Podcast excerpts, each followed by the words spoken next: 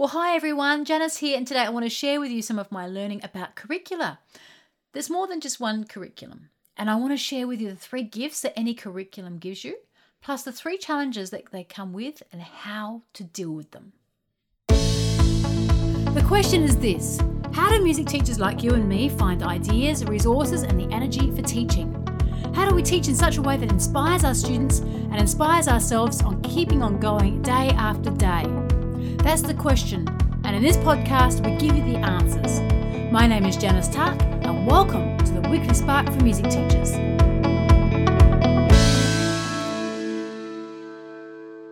Well, hi everyone, and welcome to another edition of the Weekly Spark for Music Teachers. Now, in this podcast, we hope to give you not just the resources, but the mindset, the resourcefulness to get you through your day as well. Here we talk about all the big things that affect us as teachers all the things that keep us up, you know, really late at night worrying. And we help you find ways to get through them, you know, with ease and effectiveness. So, how many of you as teachers have had some kind of curriculum guideline from your state or district or national authority that you need to work with in your schools? Because I know it can be incredibly confusing and frustrating. I've been there. I know that here in Australia we have a national curriculum, but every state also has its own curriculum which is based around it. So there's varying guidelines and they can get confusing really quickly to look at depending on which state you're from.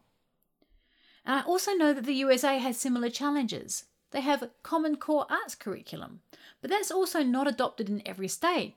And the states all have their own interpretation of how it should be implemented too. So it's no wonder that teachers feel completely overwhelmed and overworked just thinking about this one thing the curriculum and how to implement it into their classrooms. There's a lot to do, and a curriculum document comes along, and then the needs have to also be met by to satisfy administrators. So today I thought I'd share with you some insights which we gained from our work here at the Fun Music Company as we go through and analyse and look at all the different curriculum documents that come across our desks. We look at them from our all from our home country here of Australia, of course, plus the international ones as well. So in this podcast I want to share with you the three gifts that any curriculum document will give you as well as the three challenges that can also be associated with them. And this is because I'm a really firm believer that everything in life has two sides. You know, it's got yin and yang, it's day and night. It's the two sides of a coin, right? So, the great psychologist Carl Jung is quoted as saying, Wisdom accepts that all things have two sides. And I firmly agree with that. Therefore, whatever challenge you have in life, there's always a good side to it as well. Even the worst things even the loss of a loved one can sometimes turn around and you might meet someone different or have different experience because of that loss of the person.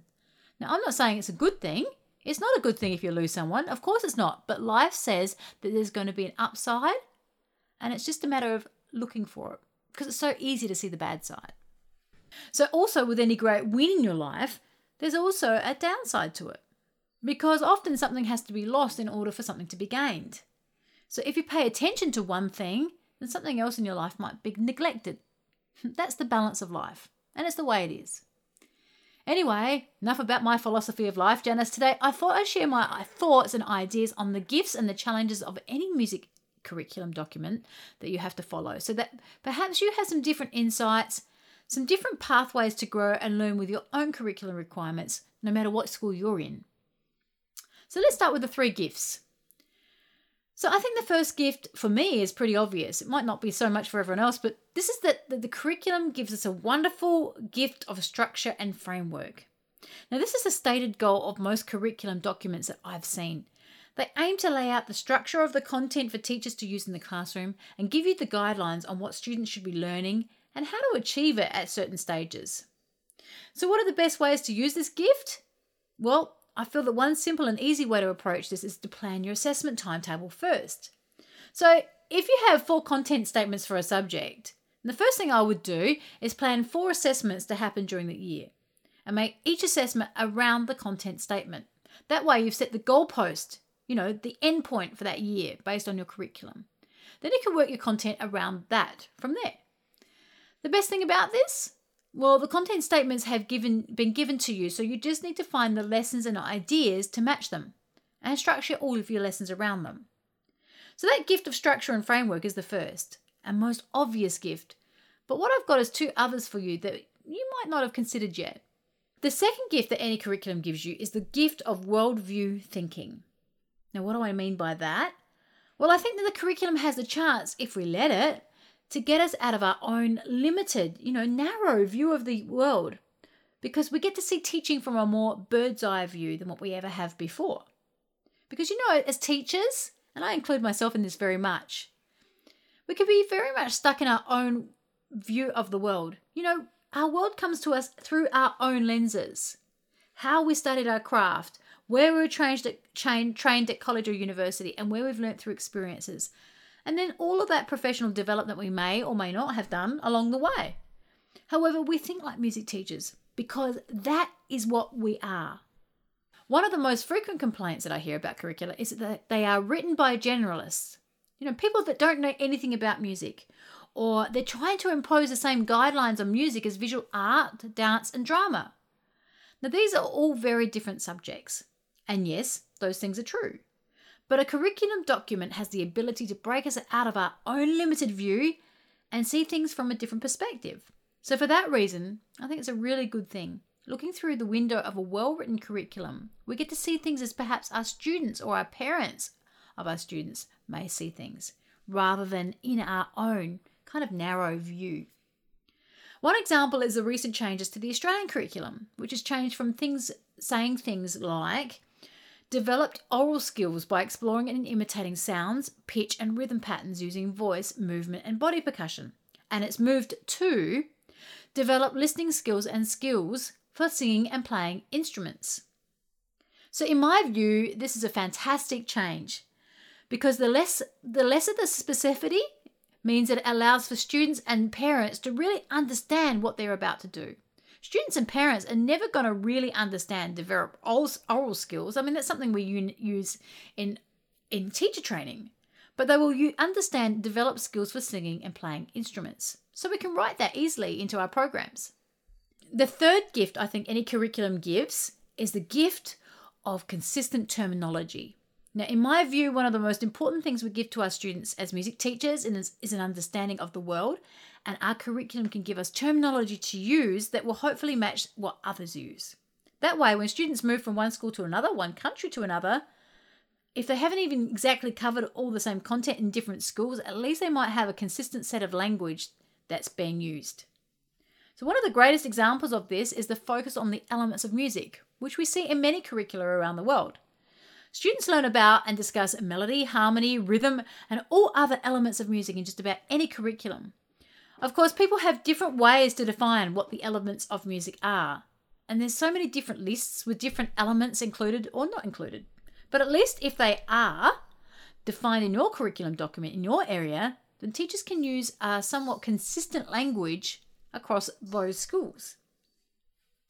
Anyway, so they are my three gifts that I see that any curriculum gives the gift of structure and framework, the gift of worldview thinking, and the gift of consistent terminology. So, how about the other side? What are the challenges that a curriculum gives you? Well, the first challenge, of course, is the most obvious one. A curriculum statement might tell you what to teach, but it doesn't provide a how. So the challenge really is that the curriculum comes with no resources. Now they might say, okay, let's develop listening skills, but they don't tell you what to listen to or what it means to have a listening skill or how to do it. That's where, of course, we help you here at the Fun Music Company. It's our mission, it's our quest, it's our whole life to help teachers fill those gaps and provide that program that meets curriculum requirements, all while being a whole lot of fun to use, of course, as well. However, as well as our stuff, there are many great other resources available online to help you as well. So never fear, there's a huge world of resources, and hopefully, you know, many teachers are going to keep adding to those resources so can fill all the gaps of the hows to meet all those curriculum content statements in time. The second challenge is that a curriculum doesn't help with social justice issues and can potentially increase them. So I believe that social justice is important. Of course it is. It's an important thing that all races are treated fairly. All people are valued regardless of their race, religion, background, or gender.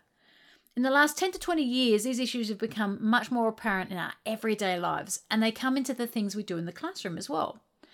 In music, this is actually a big issue. It's not long ago that I came across a movement which was pointing out one obvious, obvious fact that many of the music education of the past and present is all based on the music of European white men. Where's the black composers? Where's the composers from all the other countries? Where's all those talented female composers? Now, I recognise the flaws and mistakes we've also made in the past in this area ourselves. We have an old printable lesson plan module called Great Composers with all those white men composers and no black or female composers. It was not even done then.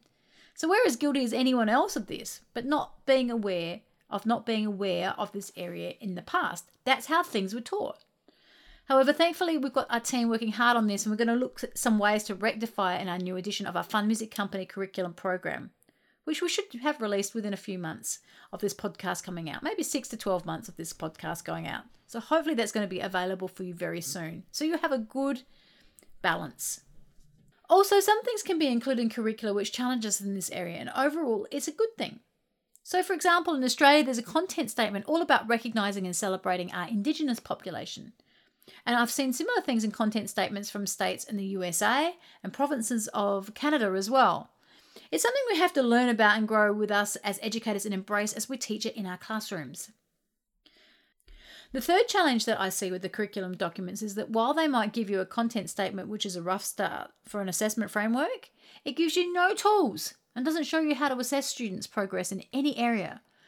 And that's one of the things that teachers tell me they need assessments that they can use easily and record students' progress against a curriculum standard. No curriculum that I'm aware of actually gives you rubrics that say, here is what an A looks like, or here is the criteria to pass this. They leave it very general and don't give those guidelines. Teachers have so much to do. It's pretty difficult to come up with those rubrics and standards on your own. However, something that's important, and I think it's something that is something it's important that teachers can customize assessments and rubrics for their own students. Anyway, we're onto it at the moment. We're looking to provide many rubrics and easier assessment tools in our programs. That's going to give you a starting point for your assessment scheme against the content curriculum standards. Anyway, I've gone on way too long already about all these gifts and challenges that a curriculum document brings. I want to know what you think though. Do you see more gifts and challenges than I could have ever identified? I'd love to have your feedback on this, so please feel free to email me at janice at funmusicco.com or leave a comment on our blog post or on our website. I'd love to hear your insights on the gifts and challenges that your curriculum gives you. Anyway, it's been great chatting with you, again on the Weekly Spark all about this curriculum and the issues around it. And I look forward to seeing you again next time. So, if you've enjoyed this podcast, please rate and review us on Apple Podcasts or your favourite podcast service. It helps us spread the word. Also, you can head over to funmusicco.com forward slash weekly teaching ideas, where you can join our mailing list and get free access to hundreds of fun music teaching ideas and resources for the classroom. So make sure you're subscribed and don't miss an episode. And I look forward to seeing you next time on the Weekly Spark for Music Teachers.